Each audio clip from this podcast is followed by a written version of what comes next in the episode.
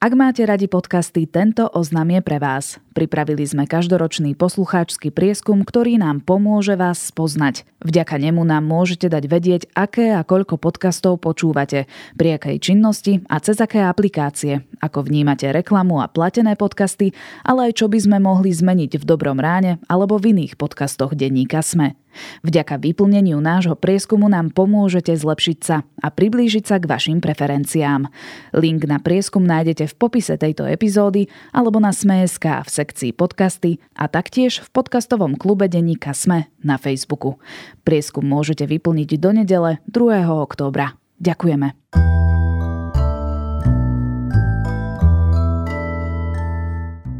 Najmenej tri podmorské explózie a únik plynu na troch miestach. Niekto, a zatiaľ ostaňme pri tejto trochu prehnane opatrnej formulácii, zautočil na plynovody Nord Stream nedaleko Dánska. Dnes sa pokúsime zistiť, čo sa vlastne stalo. Je štvrtok 29. septembra, meniny majú Michalovia, Michailovia a Michaeli a aj dnes by malo pokračovať zamračené počasie. Rátajte preto radšej s dáždnikmi či bundami a oblečte sa dobre a teplo. Denné maxima by sa mali pohybovať medzi 11 až 17 stupňami. Počúvate Dobré ráno, denný podcast denníka Sme s Tomášom Prokopčákom. Predstavujeme vám najvýkonnejšie auto, aké sme kedy vyrobili. Úplne novú Mazdu CX-60 plug-in hybrid s výkonom 327 koní a dojazdom 63 km v čisto elektrickom režime. Mazdu CX-60 sme stvorili v Japonsku, aby vám aj tie najmenšie detaily priniesli maximálny zážitok z jazdy. Presvedčte sa o tom na testovacej jazde, ktorú si už teraz môžete objednať u dílera Mazda. Minuli ste už Myland na okuliarové rámy? Otravuje vás, že bez okuliarov či šošoviek nič nevidíte? Nespoznávate známych na ulici? Naše najmodernejšie laserové operácie očí zmenia váš pohľad na svet. Zbavíme vás dioptrií rýchlo, bezbolestne a bezpečne. Objednajte sa u nás a doprajte svojim očiam profesionálnu starostlivosť s ľudským prístupom. S nami uvidíte. Veselý. Očná klinika tretej generácie.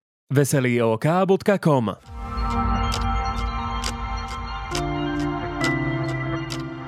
A teraz už krátky prehľad správ. Vláda vymenovala Andreja Stančíka z za nového štátneho tajomníka ministerstva zahraničia. Doteraz pôsobil v Národnej rade ako poslanec. Súd v korupčnej kauze bývalého riaditeľa SCS Pčolinského zatiaľ nebude. Súdca špecializovaného trestného súdu totiž vrátil prípad do vyšetrovania na miesto nariadenia termínov hlavného pojednávania stiahol obžalobu. Pčolinský je obvinený zo zločinu príjmania úplatku a zo zneužívania právomoci verejného činiteľa. Mal prijať úplatok od Zoroslava Kolára. Ak by Európska únia a Slovensko neprijali žiadne ďalšie opatrenia na ochranu našej ekonomiky pred energetickou krízou, inflácia by mohla v budúcom roku stúpnuť až na 22%. Vyplýva to z nového odhadu Národnej banky Slovenska. Ak sa zastropujú ceny energií, odhad inflácie je nejakých 14% za celý rok. NBS tiež odhaduje, že nastane krátkodobá recesia. Ruský parlament má o anexii ukrajinských území rozhodovať na budúci týždeň. Moskvou dosadení lídry Záporovskej, Luhanskej a Chersonskej oblasti už oficiálne požiadali Putina o anektovanie území. Predpokladalo sa pri tom, že Rusko malo anexiu ohlásiť už tento týždeň. Ukrajina na to reagovala, že vojna sa skončí, až nastane úplná deokupácia celej Ukrajiny a ani hrozba použitia zbraní hromadného ničenia Ukrajinu neprinúti, aby prestala brániť svoje územia. Poľsko vyzvalo na to, aby dôrazne zareagovalo v prípade, ak Rusko nasadí jadrové zbranie. Poľský minister zahraničia Zbigniew Rau povedal, že aliancia by mala v takom prípade použiť devastačnú, aj keď stále konvenčnú silu. Ak vás správy zaujali, viac nových nájdete na webe Denníka Sme alebo v aplikácii Denníka Sme.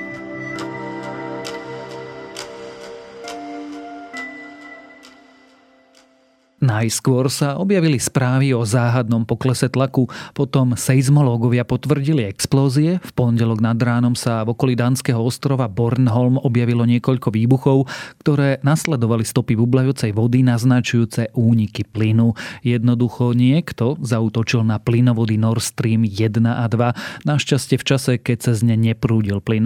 Priamo tak sabotáž neobmedzila dodávky plynu do Európy, no hovorí sa, že tento útok mohol byť signálom. Čo sa teda stalo, kto je za sabotážov a prečo, to sa dnes budem pýtať zahraničného reportéra denníka SME, Lukáša Onderčanina. European countries are rushing to investigate mystery leaks in two gas pipelines at the heart of an energy crisis on the continent. Powerful explosions rattled the Baltic Sea before the European authorities discovered unusual leaks on the two Nord Stream pipelines. Neither pipeline is currently pumping gas to the continent. Long term disruption to Nord Stream 1 could be a headache for Europe. The events were unlikely to be a coincidence and were be considered as potential acts of sabotage. Sabotage. Sabotage. Sabotage. Sabotage. sabotage. Lukáš, dnes už po tých pár dňoch máme trochu viac informácií, čo sa to vlastne v pondelok v noci odohralo. Tak ako si spomínal už na začiatku, tak eh, najskôr prišli informácie o poklese tlaku plynu v týchto dvoch plynovodoch. Treba povedať, že tie plynovody aktuálne neboli funkčné, tá preprava plynu v posledných týždňoch nefungovala. V prípade Nord Streamu 2 je dôvodom to, že doteraz nebol vlastne spustený, pretože Nemecko tento projekt vyplo tesne pred začiatkom ruskej invázie na Ukrajinu a v plynovode Nord Stream 1 zase neprúdil plyn z dôvodu, že už od konca augusta Rusko tvrdí, že tam robí nejaké technické úpravy, ale je to tiež súčasť možno nejakého takého politického boja ale v každom prípade aktuálne nefungovali, ale poklesol tlak plynu. Neskôr, keď tam Dánsko a Švedsko vyslal svoje lode na miesto, pritom je o ostrove Bornholm, tak tam našli obrovské miesta, kde bublala voda, dokonca to malo priemer okolo 1 kilometra. A zistilo sa teda, že muselo na viacerých miestach, konkrétne teda na troch miestach, dôjsť k úniku plynu. A ďalšia správa je práve tá, že seizmologovia zaznamenali počas tej pondelkovej noci viacero výbuchov, ktoré teda nasvedčujú, že išlo o nejaký útok alebo o nejakú sabotáž.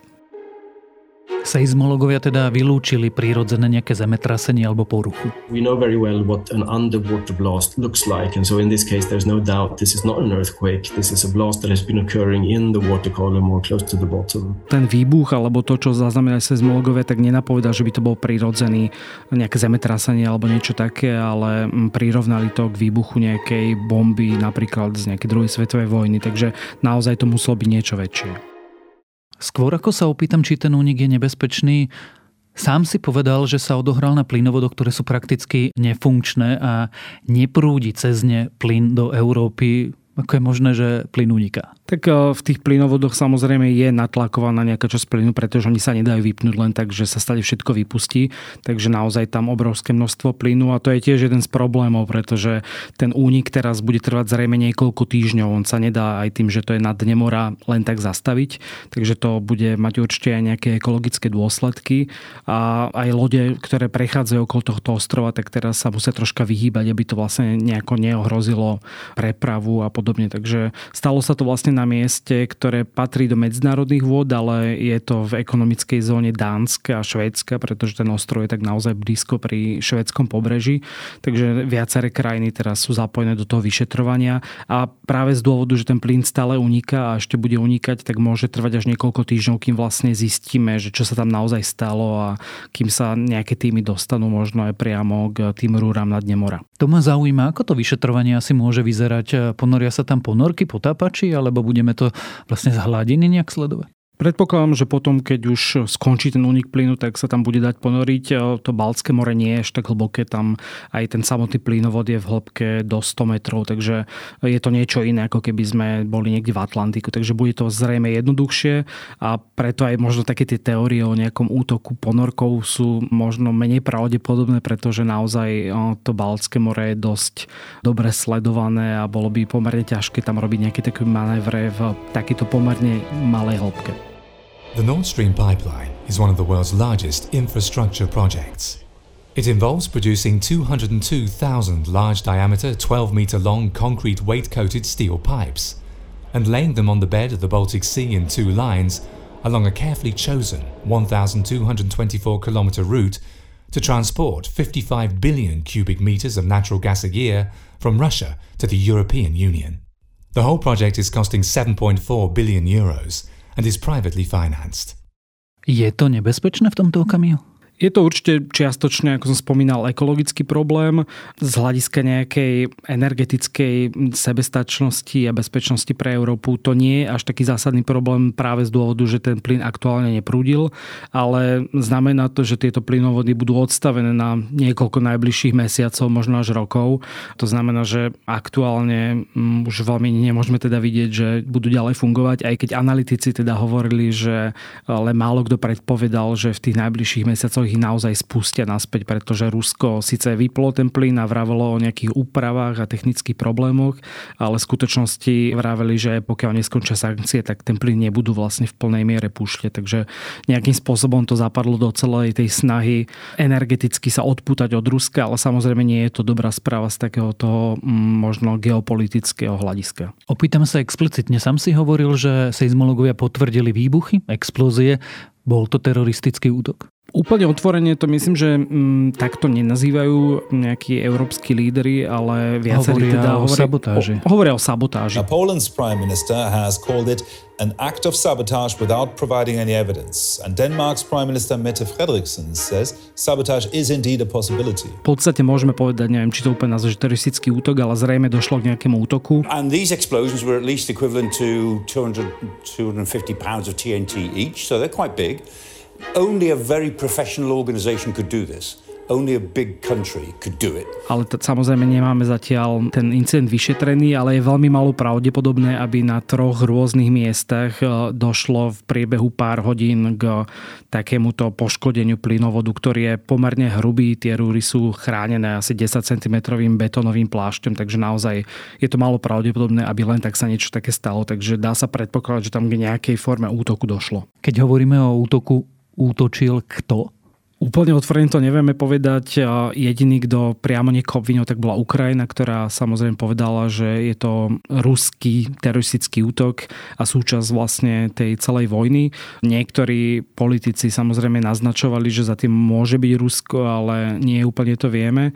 Takisto Rusko zase reaguje, takže je, to hlúposť, aby to bolo ich, pretože tie plynovody v podstate patria Rusku a zase obvinujú z toho Spojené štáty, ktorým to môže vyhovovať, ale samozrejme to už je skôr tá politika, ale zatiaľ teda sa hovorí o tom, že to môže byť aj taký straš, zastrašovací manéver. To ma zaujíma. Ak je to zastrašovací manéver, znamená to, že kto chce koho prečo zastrašiť? Čítal som analýzy niektorých e, analytikov a viacerí spomínali to, že pokiaľ Rusko by už rátalo s tým, že Nord Stream 1 a 2 nebudú ďalej fungovať, pretože tá vojna zrejme tak rýchlo neskončí a tá Európa sa teda vyberala tým smerom, že už nechce byť energeticky závislá na Rusku, tak e, vlastne nemajú úplne čo stratiť a nejaká takáto sabotáž, e, samozrejme k takej, ktorej by sa Rusko nepriznalo, tak môže vystrašiť možno tých partnerov troška viac rozhádať, Hovorí sa teda o tom, že samozrejme aj ten samotný trh sa z toho troška bude spametávať. Ceny plynu zase zrástli o nejakých 10-15%, čo vyhovuje aj Rusku, ktoré vlastne zarába na cenách plynu, ale aj Spojeným štátom. Takže naozaj to môže byť ako keby súčasť takéhoto politického boja a, a možno aj otvorenie takéhoto ďalšieho frontu, možno v tej takej informačnej vojne by som to nazval. Opýtam sa inak, keby som sa opýtal teba, kto si myslí, že útočil? Nebudem o tom zatiaľ špekulovať, zatiaľ máme málo informácií, ešte sme vlastne nevideli, ako to vyzerá priamo pri tých eh, plynovodoch, ale samozrejme tú nervozitu to vyvoláva v celej Európskej únii, pretože je to jeden z prvých takýchto útokov v podstate na energetickú bezpečnosť. The only credible culprit is Russia.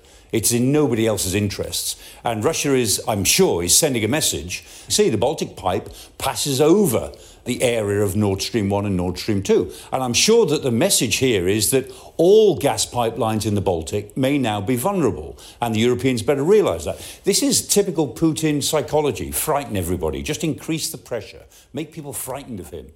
Pýtam sa aj preto, že nie ďaleko od tohto plynovodu je iný plynovod, nový poľsko-norský plynovod, na ktorý je napojený aj Slovensko. Prečo nezautočil niekto na ten? Jedna z tých analýz hovorila, že dôvod útoku na takýto plynovod, ak by naozaj stal za týmto Rusko, je ten, že tu nemá až tak čo stratiť a je to naozaj iba taký nejaký signál. To znamená, že presne to vystrašenie. A že možno... na budúce môžeme vyhodiť ten, ktorý používate? Áno, lebo to by bolo v prvom rade útok na majetok e, krajín, či už NATO, alebo teda Európskej únie, čo je oveľa problematickejšie. Toto je v podstate primárne stále majetok Ruska, pretože najväčšie podiely v Nord Streame má stále štátny ropný koncert Gazprom. Takže zautočiť si na ako keby vlastný majetok je niečo iné ako na majetok nepriateľa. Takže preto to niektorí vnímajú ako možný signál a ak by došlo naozaj k otvorenému útoku na tú energetickú infraštruktúru Európskej únie alebo priamo štátu NATO, tak je to nejakým spôsobom vypovedanie vojny a možno presne nejaký ten ďalší front. Takže aj toto môže byť dôvod, prečo sa k tomu samozrejme sa asi k tomu nikto neprihlási, ale aké by mohli byť motívy. Ty si vieš predstaviť, že by e, povedzme, že Rusko alebo niekto iný takýmto spôsobom naozaj zautočil na energetickú infraštruktúru Európy alebo NATO? Tak je to, môže to byť súčasť toho boja už e, po tom, čo počúvame z Kremla posledné týždne vyhrážky o jadrovej vojne, tak e, samozrejme nedá sa to vylúčiť, ale práve nejaký takýto manéver, ktorý sa stal, môže byť ako keby viac vyhovujúci, pretože tá nervozita môže viac vyhovať Rusku ako možno nejaká taká tá otvorená agresia.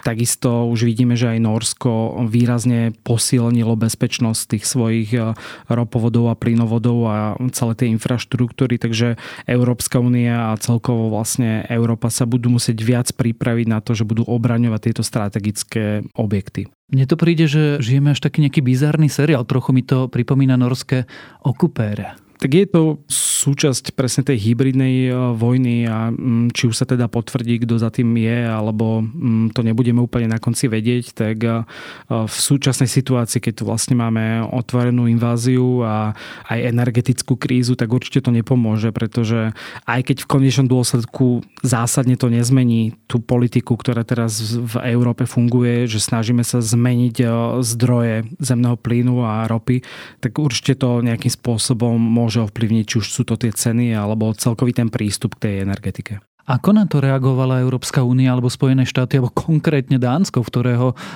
pri ktorom ostrove sa toto odohralo? Viaceré štáty teda vyjadrili to znepokojenie a priamo hovoria o tej sabotáži.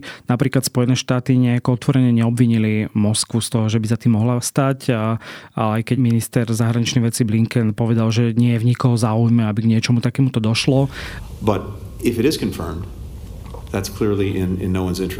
Na internete sa dosť šíria aj také až hoaxy, ktoré spájajú s týmto útokom práve Spojené štáty kvôli tomu, že Joe Biden ešte v januári alebo februári tesne pred začiatkom vojny povedal, že budú tlačiť ako keby na zastavenie tohto projektu Nord Stream 2 v prípade, uh, že začne vojna. If Russia invades, uh, that means tanks or troops crossing the border of Ukraine. There will be no longer Nord Stream 2. We, we will bring an end to it. Ale tak to bola dlhodobo politika Spojených štátov, ktorí vlastne uvalili sankcie aj na dokončenie toho projektu, napriek tomu, že nemecká vláda s ním ako keby súhlasila a stále ho podporovala a iba minulý rok alebo tento rok zrušili tie sankcie. Takže to, že nejakým spôsobom chceli tlačiť na jeho zastavenie alebo zrušenie, nemusí znamenať, že teraz ho akože fyzicky chceli zničiť, ale to, že sa vlastne ten projekt zastavil, tak to už tak či tak bolo rozhodnuté bez ohľadu na to, či by ten plynot bol poškodený alebo nie. Bude Európska únia reagovať nejakými krokmi, nejakými prípadnými sankciami? Zatiaľ, keďže nevieme vynikať, tak si nemyslím, ale v každom prípade dá sa očakávať, že posilní bezpečnosť takýchto strategických objektov. Ako reaguje Rusko a ako reaguje napríklad na to, že Ukrajina už povedala, že ten teroristický čin Rusko spáchalo? Rusko samozrejme všetky obvinenia odmieta a tvrdí, že je to vlastne hlúposť, že by im to nejako nevyhovalo. Na druhej strane samozrejme zase obvinili Spojené štáty, že to je tá krajina, ktorej by takýto útok vyhovoval, pretože potom by Európa musela brať viac plynu práve z Ameriky. Ale treba povedať aj to, že ešte pred nejakým týždňom e, Rusi obvinili napríklad Ukrajincov z chystaného teroristického útoku na Turk Stream, ktorý vlastne je zase plynovod, ktorý vedie z Ruska cez Turecko do Európy a teda tvrdili, že sa podarilo prekaziť práve tento útok. Takže je to taká súčasť tiež možno tej hybridnej vojny aj zo strany Ruska a už sme to videli aj predtým a nie je to zase až tak taká novinka. Keďže sme už v rovine geopolitiky, tak si predsa len dovolím takú špekuláciu. Vie si predstaviť, že by Rusko tú svoju vojnu eskalovalo takto napriamo, ak by to teda bolo Rusko aj voči európskym krajinám? Aktuálne si úplne neviem predstaviť, že by m, mm, napríklad zautočilo na nejakú kľúčovejšiu infraštruktúru, ale to, pokiaľ by sa napríklad potvrdilo, že zautočili na ten Nord Stream, ktorý naozaj v podstate stále patrí primárne Rusku, tak m, mm, sú v takej tej šedej zóne, kedy si vlastne môžu dovoliť ako keby robiť ďalší krok a, a ďalej ako keby vydierať možno aj prostredníctvom toho plynu, čo sme vlastne videli aj v uplynulých mesiacoch, keď sa hovorilo o tých odstavkách a o znižovaní objemu plynu, ktorý tečie do Európy, či už cez Ukrajinu, alebo predtým práve cez Nord Stream. Nebylo by to iba prekročením ďalšej červenej čiary, ktoré tak či tak dávno padli. Napríklad tento rok sme videli ani niemoc skrývané útoky ruských aktérov, hackerov na rôzne infraštruktúry a inštitúcie na západe Európy. Nedá sa to vylúčiť. Takisto Norsko spomínalo, že postihnú tú bezpečnosť aj z dôvodu, že mali nejaké pohyby ruských lodí a ponoriek v blízkosti pobrežia a to bolo pár mesiacov dozadu, takže tiež nedá sa vylúčiť, že to môže eskalovať aj ďalej. Norway's energy ministry warned on Monday that there were unidentified drones flying around its oil rigs and gas facilities. Uh, Norway has just opened a pipeline going to Poland via Denmark. So the timing is, is really curious. Keď si trúfneme typnúť, zistíme niekedy, kto je za týmito útokmi? Podarí sa to podľa teba vyšetriť? Netrúfam si to veľmi odhadnúť. Ja verím, že minimálne z technického hľadiska to bude možné vyšetriť, keď ten plyn prestane unikať, že čo sa tam konkrétne stalo a potom možno budeme bližšie k tej pravde. Čiže sa dozvieme, či to naozaj bola sabotáž alebo výbuch, ale možno vinníka nikdy nezistíme. Je to možné. O zvláštnych e, výbuchoch na plynovodoch Nord Stream 1 a 2, o tom, kto za tými výbuchmi mohol stať, i o tom, či vôbec niekedy zistíme, kto za tými výbuchmi mohol stať, sme sa rozprávali s reportérom zahraničného oddelenia denníka SME Lukášom Onderčaninom. Predstavujeme vám T-Business Effect. Spojenie špičkových IT technológií a najširšieho týmu profesionálov, aby váš biznis mohol rásť. Pridajte sa k našim biznis zákazníkom a zažite T-Business efekt aj vy. Dnešný diel Dobrého rána vám prináša Telekom.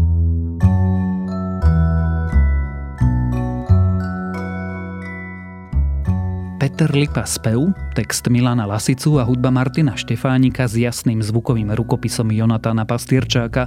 Ak hľadáte slovenskú hudbu, ktorá znesie všetky európske kritéria, ktorá je nie že moderná, ale ktorá by všade inde určovala trendy, vypočujte si Lipovú skladbu Čosi. Paradoxne stret hudobných svetov robí z tejto pesničky čosi výnimočné a preto ju dnes odporúčam. A to je na dnes všetko. Dávajte na seba pozor. Počúvali ste Počúvate Dobré ráno, denný podcast denníka Sme s Tomášom Prokopčákom a pripomínam, že dnes vychádzajú aj nové epizódy podcastov Index a Ľudskosť.